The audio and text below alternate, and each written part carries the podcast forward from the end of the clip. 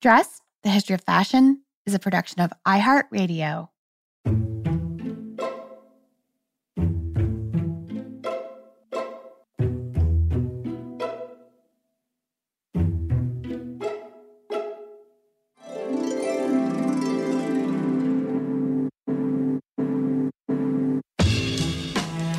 With over 7 billion people in the world, we all have one thing in common. Every day, we all get dressed.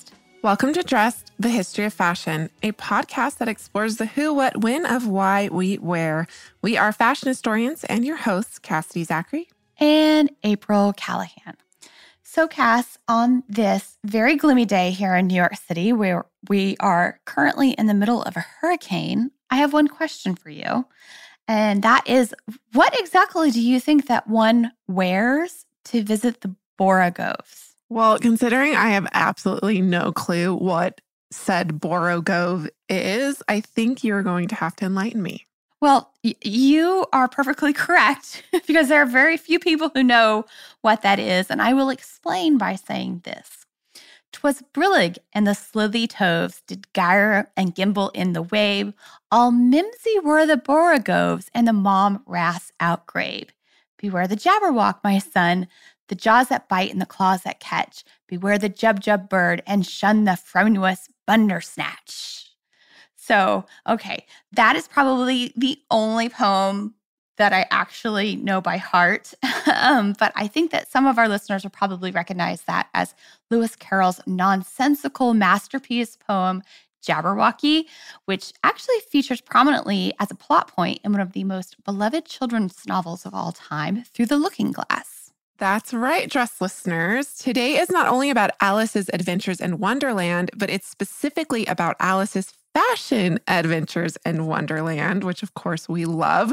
We are so pleased to welcome back not one, but two past dress guests, Lucy Clayton and Dr. Benjamin Wild of the UK podcast Dress Fancy, which quote explores the popularity, prevalence, and power of fancy dress, end quote, or what we might call a costume here in the US. Yes, and we will also hear from a couple of surprise guests who worked on the recent exhibition at the Victoria and Albert Museum in London, which is entitled Alice Curiouser and Curiouser. That exhibition was actually the spark that led to this podcast collaboration of Dressed Times Dress Fancy, as we're going to speak about today some of the most iconic looks of Wonderland and how they themselves have actually inspired fashion history. So, Ben and Lucy, it is always such a treat to have you. Welcome back to the show. Ben and Lucy, welcome back to the show. Hello. It's really lovely to be here again. Yes. And, and I just want to say, Lucy, this is your second time joining us. And Ben, this is actually your third time joining us, which I do believe, if I am not mistaken, might just make you dress most frequent guest. wow, I need like a badge or a sash for that. I feel like a veteran. yeah, yeah, yeah. So I don't know. I don't know if you watch Saturday Night Live, but they always yeah. do this. Uh, they do five timers club. I was I was kind of feeling like we need like a three timers dress detective hat. Oh or, my! or I'm so up for that. that would be amazing. I think you might have a challenger coming up soon, though, later this summer. Just say. Oh, I, I love that sense of competition there that you've just introduced. so, we are so excited to speak to you both today about Wonderland, Alice, and all things fashion. And when you all proposed this topic to us, we thought it was so charming and so wonderful.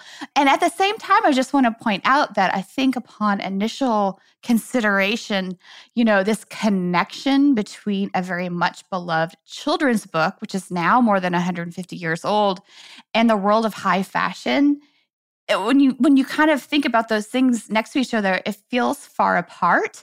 But those two fantasy realms are actually in fact much closer than one might suspect which is of course what we're going to talk about today.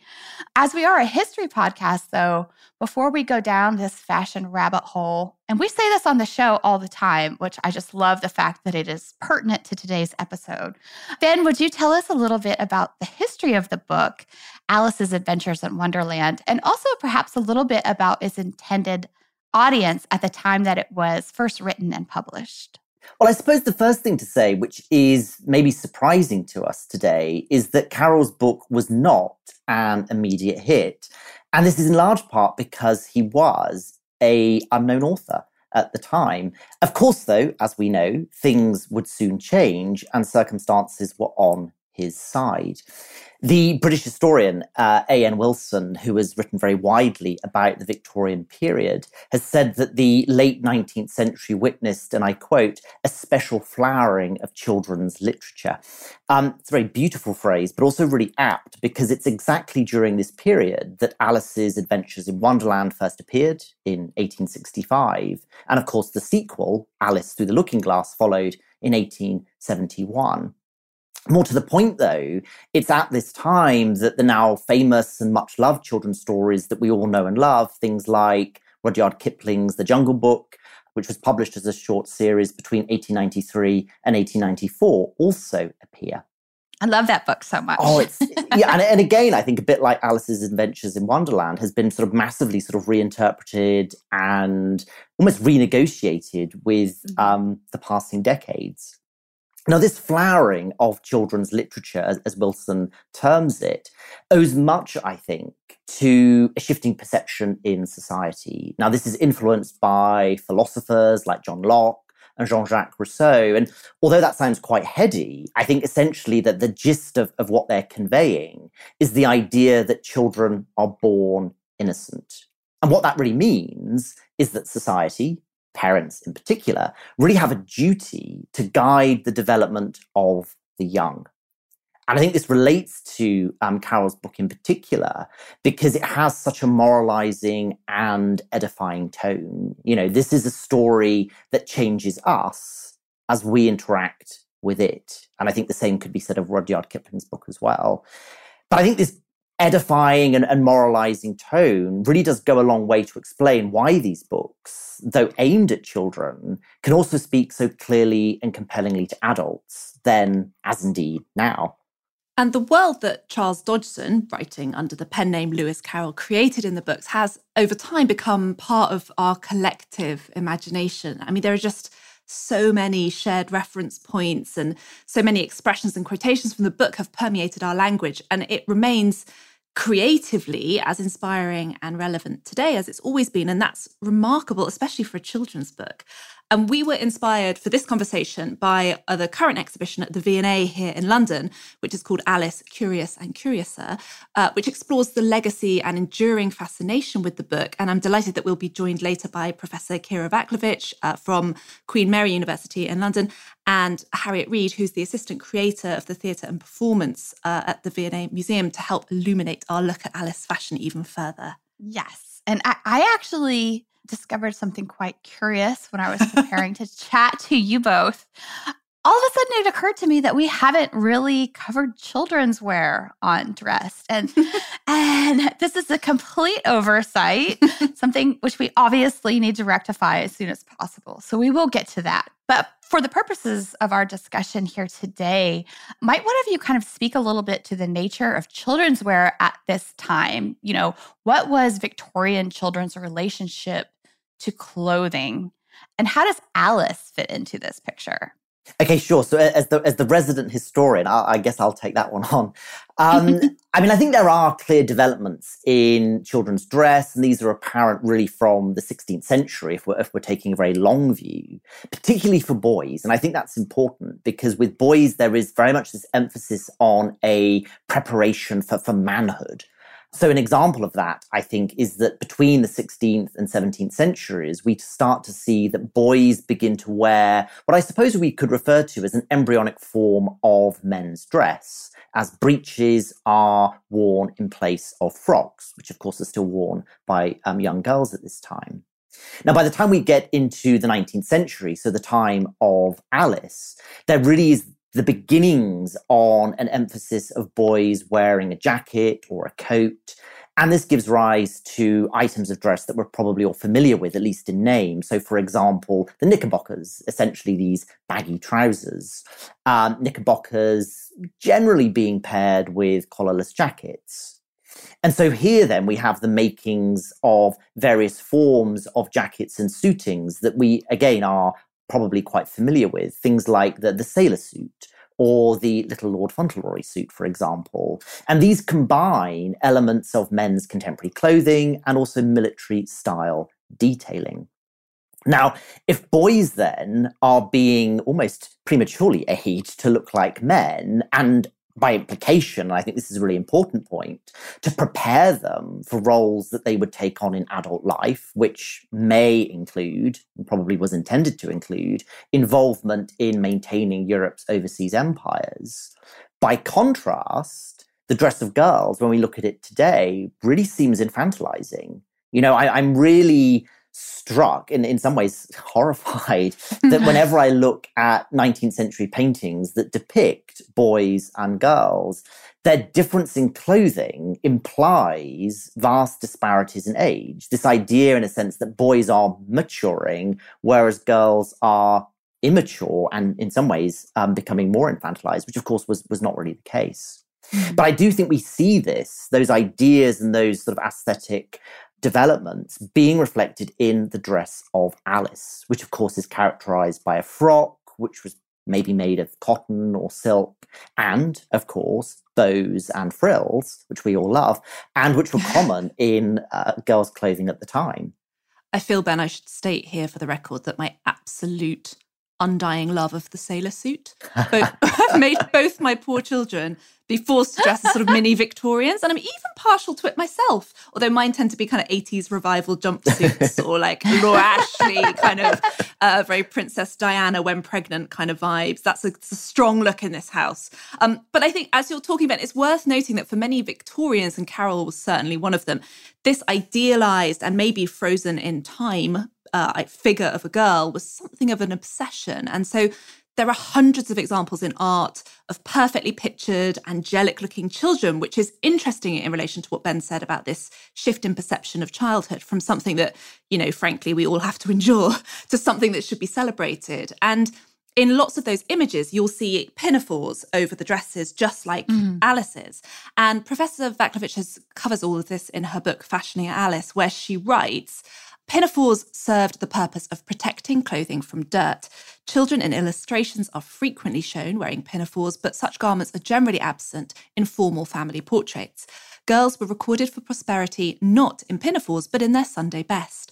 Alice's plain pinafore, with just one line of decoration around the edge, thus conveys a sense of informality and readiness for encounters with dirt. And I love the idea that she's, she's kind of ready for adventure from the beginning because of what she's wearing.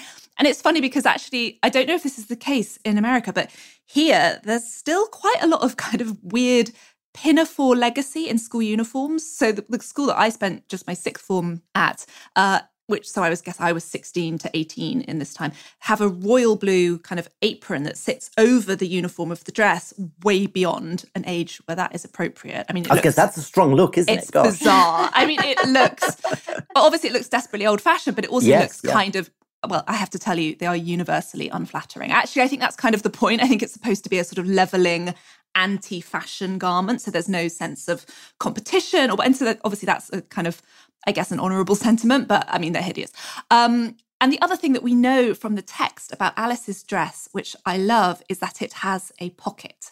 And that proves oh. essential. Exactly, that proves essential in her journey. But I think it also really reminded me of the kind of current debate around contemporary women's wear, with pockets so often being left out of dresses in spite of, obviously, a consumer appetite for them, in contrast to menswear, which tends to prioritize that kind of practicality. So I think that's a kind yeah. of, I love that she has it. It feels almost like a kind of superpower there for her.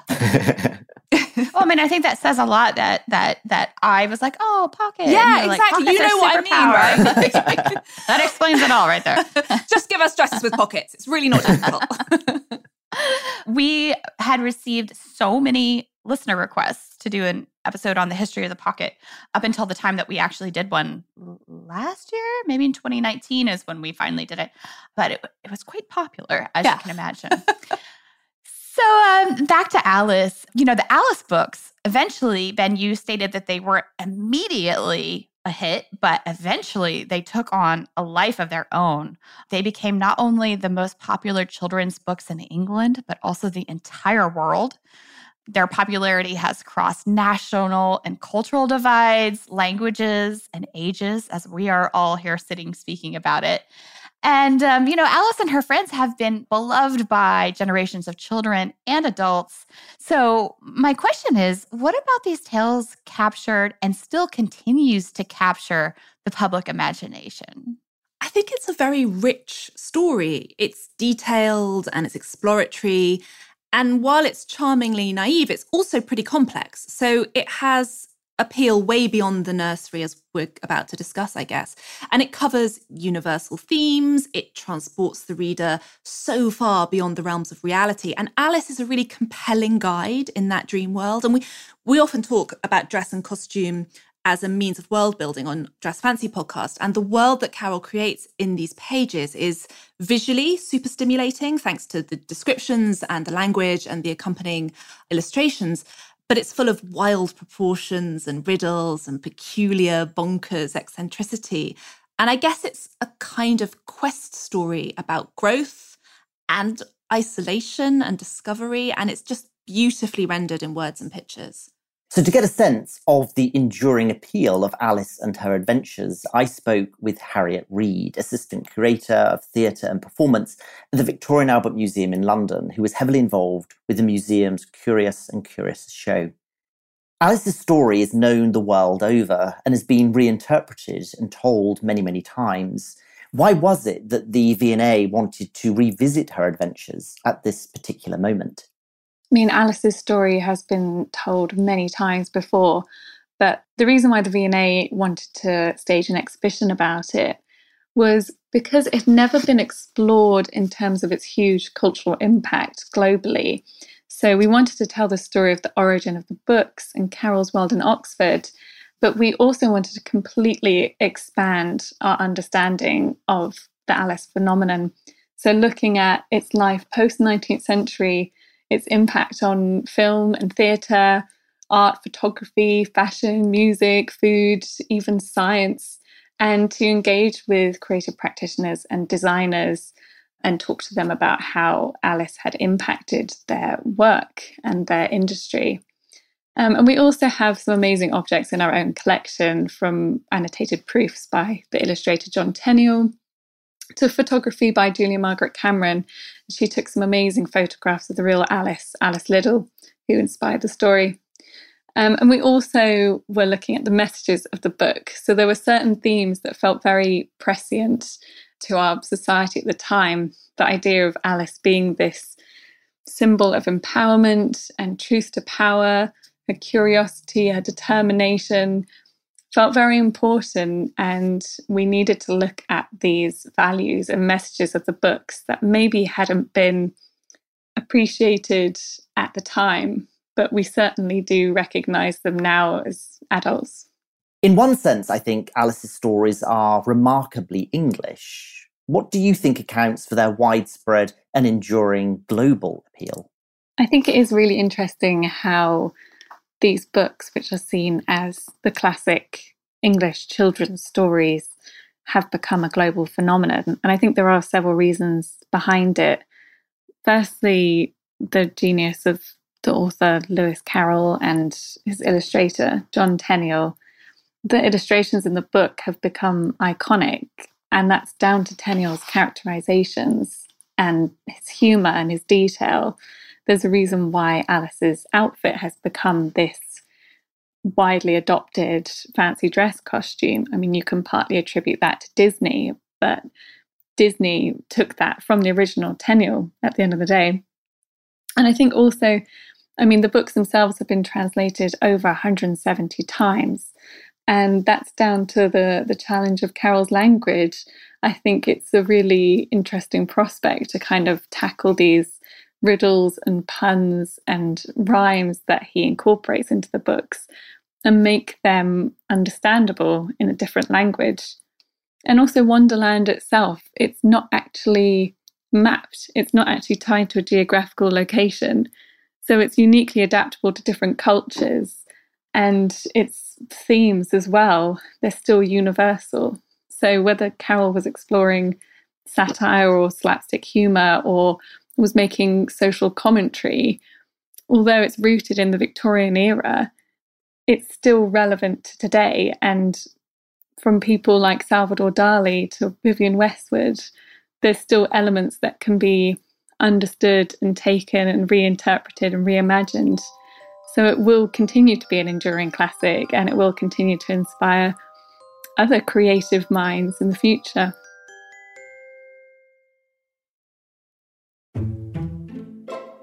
You mentioned this term world building earlier, and I think that is such an apt description for the Alice stories because they really are, you know, a world into their own. They, they are Wonderland. It is a place with a capital W.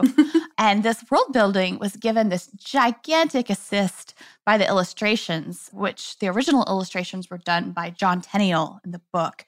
Could you tell us a little bit about Tenniel's original illustrations, Ben? Sure. And I think you're absolutely right. Tenniel's contribution to the Alice project was really important. I mean, I might even go as far as saying it was absolutely pivotal.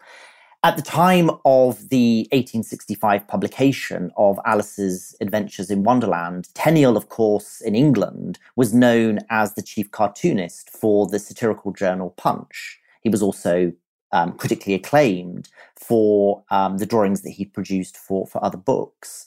What he therefore brings to Alice is a name, and I guess with that, legitimacy. And that's a name and a legitimacy that at this point, Carroll, as I suggested earlier, still relatively unknown, lacks. So, in many respects, I think Tenniel is, is important for that and um, that role that he provides. But also, of course, his drawings, very much then as now, frame our understanding of Alice, both in terms of her character development, but also, of course, of this, as you said, this wonderland that Carroll is, is creating with words. And I think it's really interesting that a new illustrated book of the Alice stories, which features drawings by the British illustrator Chris Riddell, demonstrates very much the ongoing influence of Tenniel's work, especially the depiction of the White Rabbit, because Riddell has spoken and said that he could just cannot imagine um, the White Rabbit looking in any way different. And so in his book, he's largely been faithful to what Tenniel created, you know, almost sort of 300 years ago. And I think that enduring appeal and that enduring sense that we have to honor, if you like, Tenniel's artistic abilities, I think is evidenced really through the notes and letters from the 19th century, which hmm. reveal that Tenniel was just as much of an obsessive over detail as, as Carroll. You know, in, in creating his drawings, he would sometimes adapt images that he'd initially created for Punch. Other times, for example, particularly in coming up with the character of the Duchess, he appears to have used a 16th century portrait for inspiration. Natural history illustrations inform the creation of the dodo. So there's this real sense, I think, of a desire for accuracy as well as personality. Somewhat uniquely, though, I think Carroll again, maybe sort of bespeaking his kind of obsessive nature, applied his drawings directly onto woodblocks. And oftentimes these would then have to be reworked as he changed his mind and, and rethought details about the illustration. Regrettably, much of this initial detail from Tenniel's drawings uh, was lost in the early printings of the of the Alice book because of a, a botched printing job. Uh, and this was actually quite a significant problem. Carroll had undertaken to essentially fund the entire printing costs himself. So this is a kind of a cautionary tale, a lesson to all kind of budding authors and, and publishers. Um, maybe just don't do that. But these issues were, of course, resolved in subsequent printings, and the kind of true, I suppose, delight of of Tenniel's intentions could could become clear. And I think it's it's because of that that Tenniel's drawings give us this enduring image of, of Alice. And of course, this is really what we're talking about here what she wears. And Alice was fashionable from the outset. Those original illustrations by Tenniel are so evocative that they captured the public imagination and have never really left it. So soon after it became popular, Lewis Carroll was inundated with requests to adapt things for household items or gifts. So she was a kind of craze with her own merch. And the exhibition starts with a lovely collection of kind of biscuit tins and board games, these really domestic items that have been all kind of Alicified. And I think that demonstrates that she's a cultural phenomenon with a really strong start. Yeah, yeah, yeah. I think a lot of our listeners might have first encountered Alice not by way of the books, but maybe the Disney version, the animated version, which was released in 1951. And it was conceived in Technicolor by the Disney animator Mary Blair and team. And I also just want to point out that Mary Blair was also responsible for Disney's 1950 version of Cinderella. So there's a connection there. But what was the relationship between Tenniel's much beloved illustrations for the book and the animations that Blair and her team produced? Well, Disney bought the rights to Tenniel's illustrations right back in 1931. So there was always a relationship and a connection between the two. I feel like they do exist on a continuum. But Mary Blair's concept art for the film as you say, has kind of defined how we all picture Alice, especially in relation to her famous blue dress, which is clearly influenced by Dior's new look in terms of silhouette and animation historian John Canemaker wrote about Blair's influence on Disney productions in that 1943 to 53 period, which you're talking about with Cinderella. And, and once you know that it's her as the kind of visual sort of uh, connection between the two, you can't unsee it, particularly, I think, in the costumes yeah. and the clothes. It's kind of lovely to compare all her, the films of which she was uh, kind of influential on, because um, they all feel like they kind of have this kind of lovely um, speaking to one another, I suppose. Anyway, he wrote about her which, and I love this because I think it's so accurate. Beneath her deceptively simple style lies enormous visual sophistication and craftsmanship in everything from color choices to composition. And I think Alice's blue dress definitely delivers on that. It's almost a kind of character in its own right in the film. It sort of bounces about with real personality. Yeah. Um, and a fashion fact that blue was already known as Alice Blue after Teddy Roosevelt's daughter made her social debut wearing a gown in that color in 1902. And there's this beautiful portrait of her wearing it. And I love that she looks quite defiant in it as well. She looks quite Alice, really. well, I, am actually going to come in there and, and give you another fashion fact because, of course, the first colorized version of the dress, and this was one that was supervised by John Tenniel, was in fact not blue, but yellow. And I think that the fact mm. that, hmm. you know, this factoid will probably jar with kind of listeners really does just go to show how effective Tenniel and indeed later Disney and Blair have been at making a kind of vision and version in our minds of the correct Alice. Yeah. Yeah, for sure. And the correct Alice goes on to appear in so many other mm-hmm. incarnations mm-hmm. on the silver screen. There are countless other incarnations of these tales. Do either of you have a favorite that you might like to speak about a little bit? Well, I suppose one that got a lot of critical attention at the time, but which is probably best remembered for its costumes, to be honest, is the Tim Burton 2010 adaptation, which of course is also a Disney production. And Colleen Atwood won the Oscar for costume design for that. And the clothes are cinematically beautiful, but they also, and this is why it's interesting, behave quite differently in this version.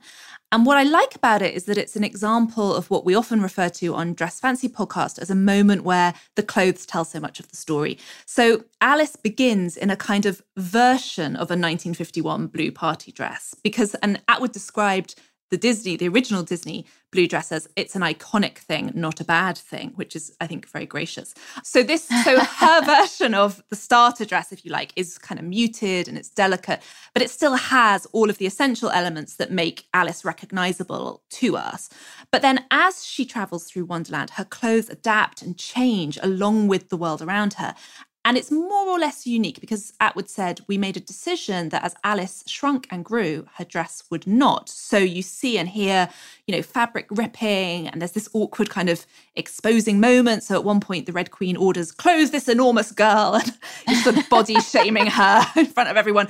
And ultimately, at the end, of course, she becomes a classic Burton heroine, adhering entirely to his very distinctive visual aesthetic, but bearing very little relation to the familiar nursery Alice Alice. So I think it feels like she's less of a one dimensional symbol of a girl and much more of an evolving, growing person in that film. And she even appears in full armor at one point, which obviously is about as far away as being confined to a single blue party dress as you can get. So the whole thing feels very as if someone's just gone, you know, it's Alice, but make it fashion kind of thing.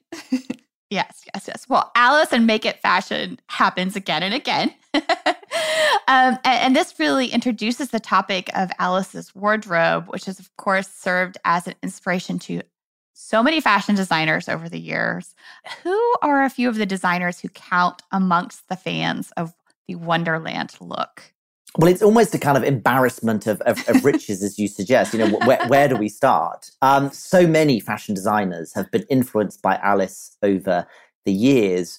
I think for me, though, one of the most visually interesting interpretations of the Wonderland look is that by Annie Leibovitz for American Vogue in December 2003.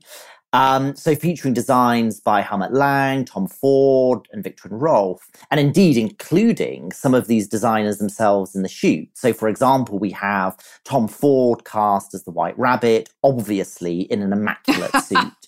Right. Um, we have Viktor and Rolf as Tweedledee and Tweedledum. Again, another obvious and kind of sublime decision. And then finally, Stephen Jones as the Mad Hatter wearing one of his own creations. And in placing these characters, Leibovitz's shoot reimagined some of the story's most memorable scenes, not least the one to which Lucy just referred, where, of course, you've got Alice sort of growing or, or kind of receding and, and the clothes bursting and, and, and tearing in the process. At the same time, though, we do have something a little bit different. So, for the 150th anniversary of Alice's Adventures in Wonderland, which was in, in 2015, Vivienne Westwood produced a Mad Hatter's Tea Party that was heavily based on John Tenniel's designs and, of course, was complete with adult sized paper models of some of the story's key figures, including the White Rabbit. She also, of course, produced a new cover for a reissue of Carroll's book at the same time. So I think in terms of couture and, design, in very much the broadest senses of that term, the aesthetic richness of the Alice stories has, and I think will continue, and certainly hope uh, will continue to be a source of, of inspiration. Yeah, for sure. And and it's not always all about Alice either, because many of the other characters in the books are so sublimely, sartorially way over the top. um, you've just mentioned the Mad Hatter, who is always a fan favorite, of course. And I'm hoping that we can talk a little bit about him first, because that character has a connection to the fashion industry actually as a profession. And we've talked about it before on the show, but in case some of our listeners might have missed that particular episode, the history of hat making has this rather curious and macabre little fact that the Mad Hatter's name refers to. Might one of you shine a little bit of light on that for us? No, absolutely. So, you know, I think you're absolutely right. So, the Mad Hatter um, is so called because during the 18th and 19th centuries, mercury nitrate was used within the process that turned animal furs into felt for hats. Now, long term exposure to this noxious chemical brew meant that hatters could develop some pretty horrible ailments, including, and this is a kind of uh, not particularly pleasant um, list, so brace yourselves, um, but they could develop apparently shakes, hallucinations, and speech impediments. So, all of this, which is quite ghastly, gives rise to that expression, mad as a hatter. I'm afraid it's usually Ben that gets all technical on me, but actually, I'm going to step in here with a surprising Ooh. reference from the British Medical Journal, which is I love my it. favorite bedtime reads, um, and an article from 1983 by H.A. Waldron, which actually refutes the idea that the Mad Hatter was suffering from mercury poisoning on clinical grounds. And he writes the principal psychotic features of erethism, which is mercury poisoning, were excessive timidity, diffidence, increasing shyness, loss of self confidence, anxiety, and a desire to remain unobserved and unobtrusive. It could scarcely be said that the Mad Hatter suffered to any great extent from the desire to go unnoticed, or that the dominant traits of his personality were shyness and timidity. He is portrayed rather as an extravagant extrovert. And then it goes on to push the this theory that actually he was modeled on a bloke that Carroll knew who was a furniture dealer, which is far less interesting and far less romantic. So I'm sorry, Ben. well, that's that's me told. Although I think you've just described my personality traits there. But anyway, uh, Dress Fancy, I think now has a new science correspondent. So no, I don't want to be a science correspondent. don't make me do that. Oh, uh, it's okay, Lucy. Uh, Cass actually was just teasing me the other day that that I'm like the science person. Okay, maybe we podcast. will be the science people then. it's fine. I mean, I will say just this morning while I was working on something, I was on the Journal of American Medicine of Dermatology journal, looking something up. Oh, I love this. So, who says that fashion is a small subject? It takes you to many places. Yeah, yeah, yeah. So when you were like British Medical Journal, I'm like, I'm right there with you. We've got we've got kindred spirits here. Kindred spirits. All right, I'm more into it now. Dress listeners, we often refer to ourselves on the show as dress detectives. But what if we told you that you could travel back in time and solve your own fashionable mysteries? Because you can by joining us in playing June's Journey.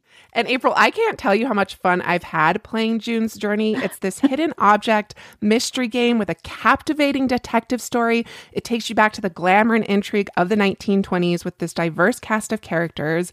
And basically, each new scene takes you further into the story of a thrilling murder mystery that sets the main protagonist, June Parker, on a quest to solve the murder of her sister and uncover her family's many secrets.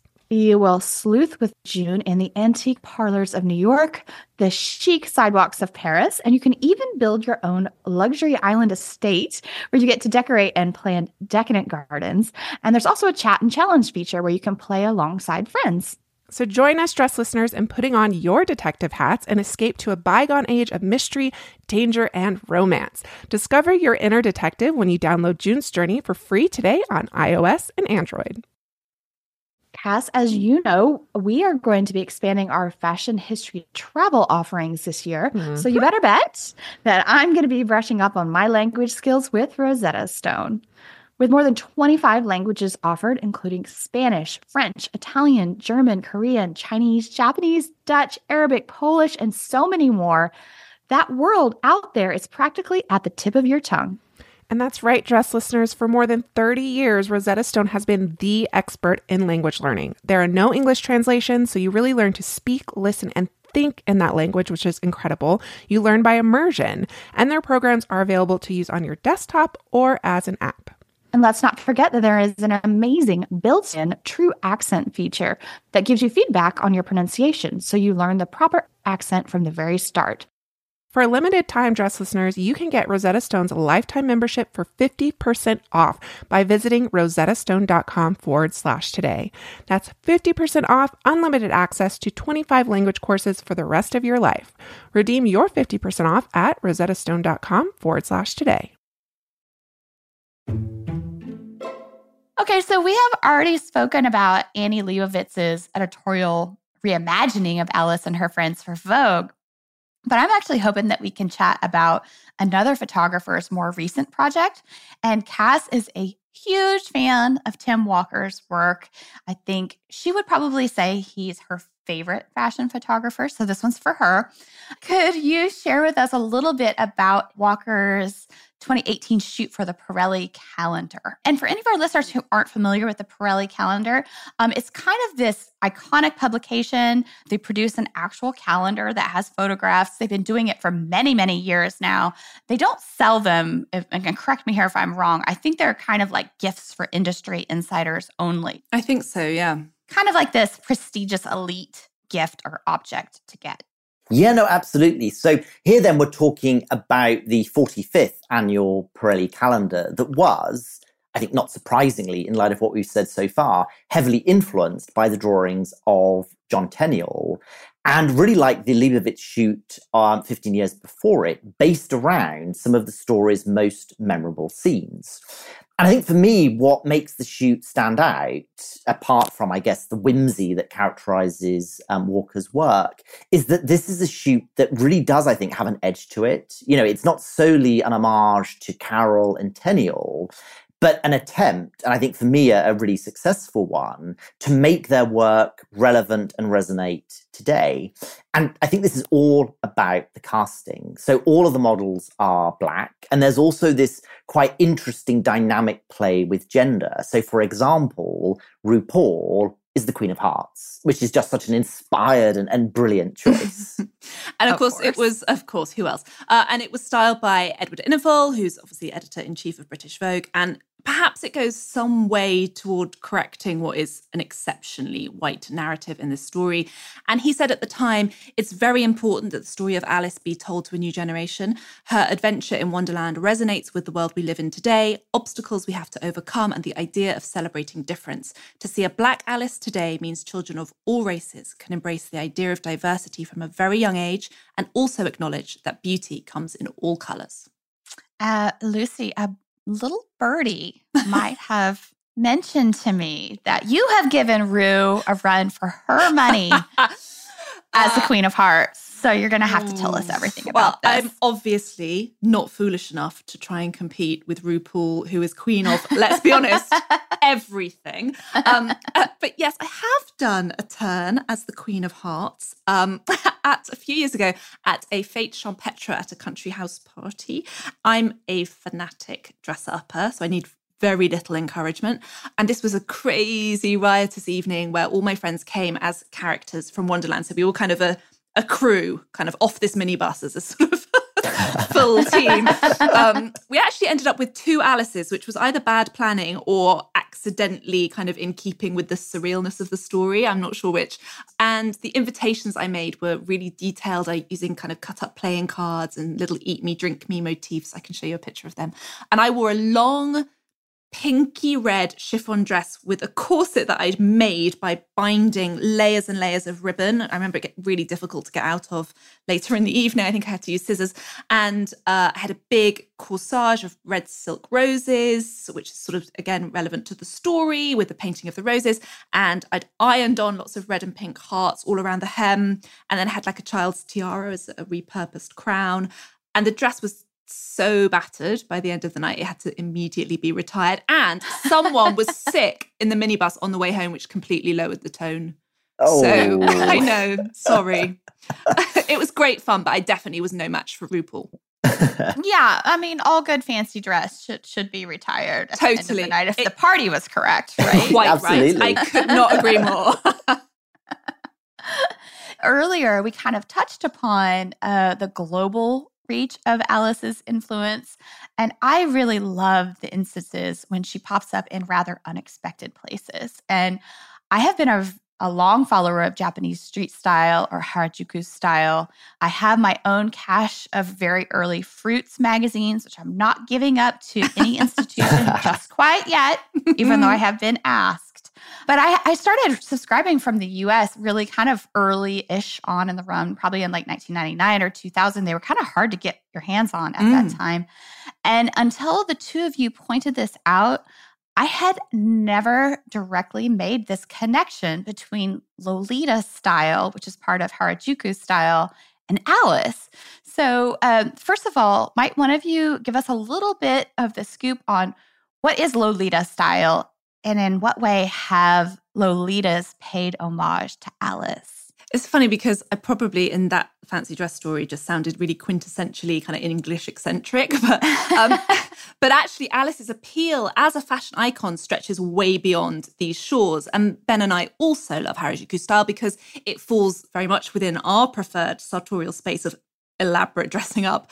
Um, but that's almost like a whole podcast episode all of its own. And we did cover it kind of briefly as part of our Victoriana episode back in 2019. It was a Christmas special, and we traced the relationship between Queen Victoria as a kind of fashion influencer, if you like, through to modern incarnations of that aesthetic. And those connections are just fascinating. But to answer your question, how does Alice appear within Japanese street style? Well, she serves as an inspiration within the kawaii uh, or cute theme. So, a kind of idealized girl, feminized, romantic, beautiful, naive looking, quite cartoony, very graphic. And if you think about Disney's Alice silhouette. That's a very Lolita shape with the hosiery and the apron. And it was obvious why it resonates with that style tribe. And the books themselves, of course, are full of characters or motifs that lend themselves to the kind of cute that's so popular in Japan. And there are plenty of Alice interpretations in anime and manga culture too. So, so much so that actually, when the British Museum did a manga show a couple of years ago, it was the biggest m- exhibition of manga ever outside Japan. And it was the White Rabbit who was the first image you saw in that show. Hmm. Well, someone who has thought and written at length about Alice's fashion influence is Professor Kiera Vaclavik from Queen Mary, the University of London. Kiera was deeply involved, along with Harriet, with the V&A's Curious and Curiouser exhibition. So she seemed like the perfect person to grill about this sartorial issue. So within your work, you've analysed the shifting colours and details of Alice's dress. You've also written about her accessories too. So tell us, was Alice in Wonderland the original Alice band wearer? Ah, so no. Key aspects of what I refer to as the Alice look are nowhere to be seen in the first publication. In the book which launched our heroine, there's no blue. Indeed, there's no colour at all in what is um, a black and white book. And there's no mention of colour uh, in the text either. There's no stripy stockings and there's no Alice band. It's only in the second book, Through the Looking Glass and What Alice Found There from 1871, that she acquires the stripy tights and the hair accessory that would eventually take her name in the UK at least. In Looking Glass, Alice wears this kind of modified, more elaborate, fancier version of the Wonderland outfit with a slightly narrower silhouette. Those changes were made to keep Alice up to date. So she's had this really close relationship with fashion from the outset. What happens was in, in the six years between Wonderland in 1865 and Looking Glass in 1871, fashion for girls became a lot fussier and flouncier, and skirts had deflated quite considerably. Alice was supposed to be unremarkable in her appearance. She's supposed to sort of blend in and rather than stand out. She's what we'd probably now refer to um, as relatable, and that's really important. And so, to achieve that relatability, it was really important for these modifications to the Alice look to be made. So it's in Looking Glass then that Alice gets the Alice band, but the term itself doesn't emerge for some time afterwards, some 60 years, in fact. It's not till the 1930s that in the UK we started referring to Alice bands as Alice bands. And it was all down to a rather wonderful Russian emigre, a real it girl of the day, moving in surrealist and high fashion circles, whose name was Lady Abdy. In a 1932 Vogue report, we get a mention of her wearing a blingy uh, diamond band in her hair. And by the following year, Lady Abdy and Lee Miller are splashed across a four page editorial about this very style. It became internationally popular, the very first Alice fashion trend. And in Britain, where you didn't need to say Alice in Wonderland band, but just Alice band because people would know who you were, who you were talking about, the term stuck and is still used to this day. For me, I think some of fashion's most memorable forays into Alice's world have originated across the pond in the United States. I'm thinking of Leibovitz's Vogue shoot and its cast of characters. So, how did a very English story come to resonate so much overseas, for example, within the United States and even Japan? I absolutely agree. And I think the Leibovitz shoot really does represent a defining moment in Alice fashion establishing her absolutely incontrovertibly as a style icon. It serves as a summation of the fashion world and of Alice style at that particular point in time, just after the turn of the millennium. I think it's from 2003. You know, we might have expected that that would be the final word. Um, so complete, so involving so many different designers and it's so opulent and so wonderful. But instead of that, instead of sort of being the final word, instead it's itself triggered and inspired countless other shoots, editorials, and commissions over the last 18 years. And these are definitely not limited to the English speaking world. There's examples of editorials from all over the world, um, from Germany, Argentina, Korea, France, Alice fashion, I think, has always been a fairly transnational affair. The first Alice styles were in the United States. Uh, some shoes were being sold with a connection to the Alice books. And there's an early reference to Queen Olga of Greece with her hair combed back a la Alice. I've already mentioned the Alice bands, which became internationally popular in the 1930s. Alice has also, as you mentioned, come to be a huge reference point in the Lolita fashion, which originated in Japan, but which itself now has a global following. I think a lot of the international appeal of the books from a fashion point of view, certainly in somewhere like Japan, is actually about their fusion to a particular national identity. So it's based on this perception of Alice in the books as being quintessentially English, quintessentially Victorian. Alice then comes to sort of sum up a lost world of rose gardens, tea parties, of cottages and cucumber frames. People across the globe want in on that, are attracted by and fascinated by that kind of vision. At the same time, though, there can be a much less sort of quaint interpretation of the books, um, something much more subversive, which stresses eccentricity, nonconformity, and rebellion. That's the kind of Vivienne Westwood take on Alice, I think. But yes, fashion's love affair with Alice and her books is definitely international.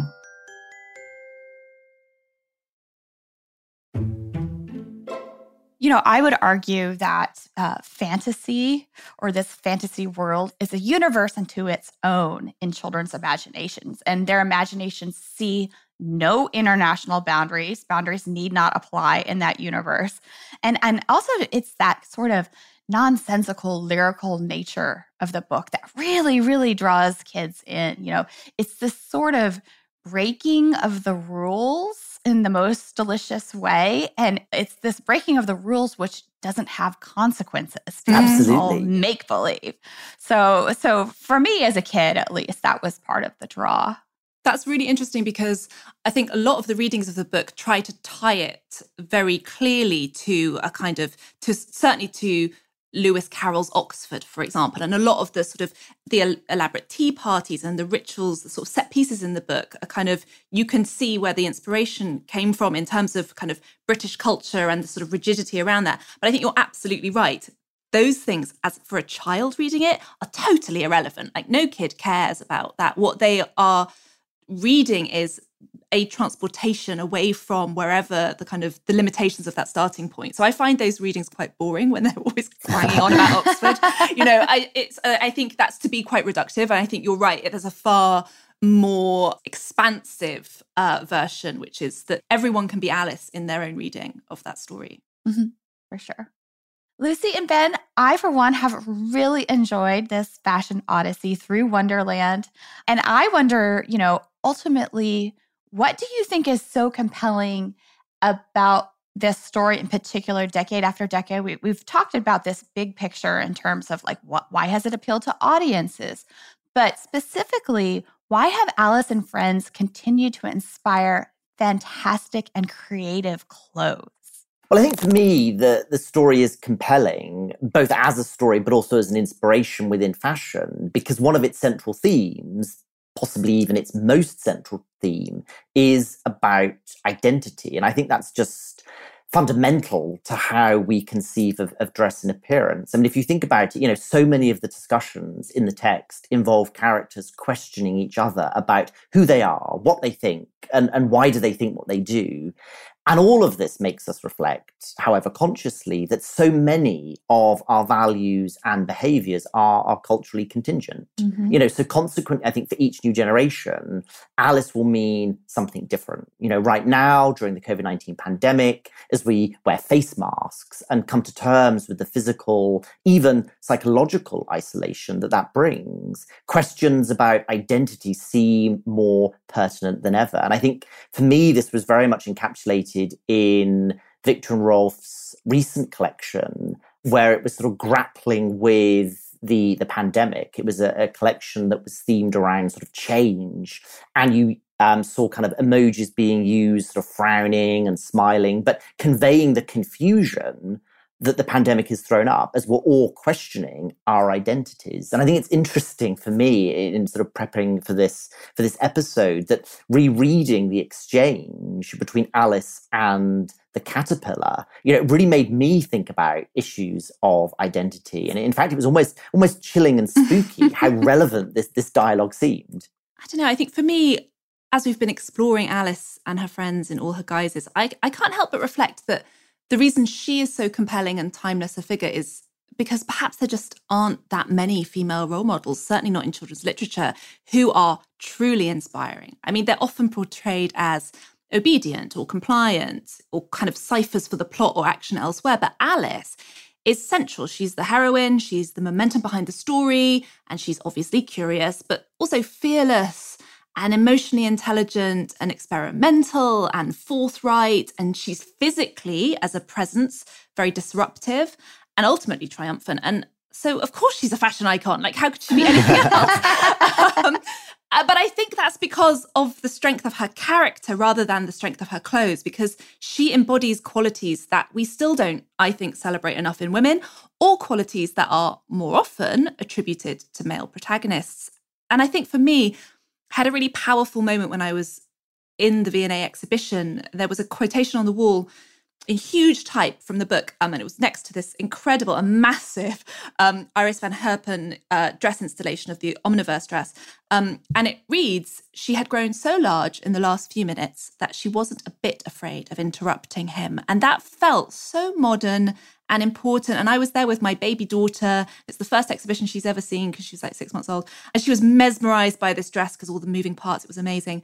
And I read that line and I looked at her and I thought, I never want you to be afraid of interrupting any man. Because I think so much of my experience and, and women's experiences of being talked over. And so for me in that moment, I think I kind of realized that Alice remains as worthy a role model today as she ever was. Fashion and otherwise. exactly. Thank you to you both so much for joining us. This was a, a delight and a treat. And um, also, too, how much longer is the exhibition at the Victoria and Albert Museum up? It's on until Christmas, I think. So there's still plenty of time to see it if you're a listener in the UK. And I'm not sure whether they've announced whether it will travel or not, but I wouldn't be surprised if it did. And there is a catalog that you can get your hands on as well. And again, it is called Curiouser and Curiouser. Thank you both so much. Thank you for having us. Thank you. Lucy and Ben, thank you for that little bit of wonder and fun. The tales of Alice's adventures have been inspiring minds, young and old, for more than 150 years, and unearthing the curious connections between the stories and high fashion has been really revelatory. And I would argue that it sparks joy. At least it does for me. I don't know Absolutely. about everyone else. But I do think, though, that that does it for us this week, dress listeners. May you consider where the wonder lies in your wardrobe next time you get dressed. Thank you to Ben and Lucy, as well as V&A curator Harriet Reed and Professor Kiera Vaclavik of the University of London for sharing their thoughts on the styling of Wonderland as well. So remember, Dress listeners, we love hearing from you. So please email us at dress.iheartmedia.com. You can, of course, always direct message us on Instagram at dress underscore podcast, where you will find images accompanying each week's episode. And you can follow us on Facebook at Dress Podcast without the underscore. And if you have a minute and want to take the time to rate and review us on your podcast listening platform of choice, we always appreciate your support. As always, special thank you to our producers, Casey Pegram, Holly Fry, and everyone else at iHeartRadio who makes the show possible each and every week. More dress coming your way on Thursday.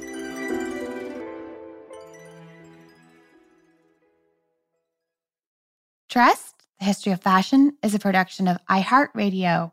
For more podcasts from iHeartRadio, visit the iHeartRadio app, Apple Podcasts, or wherever else you listen to your favorite shows.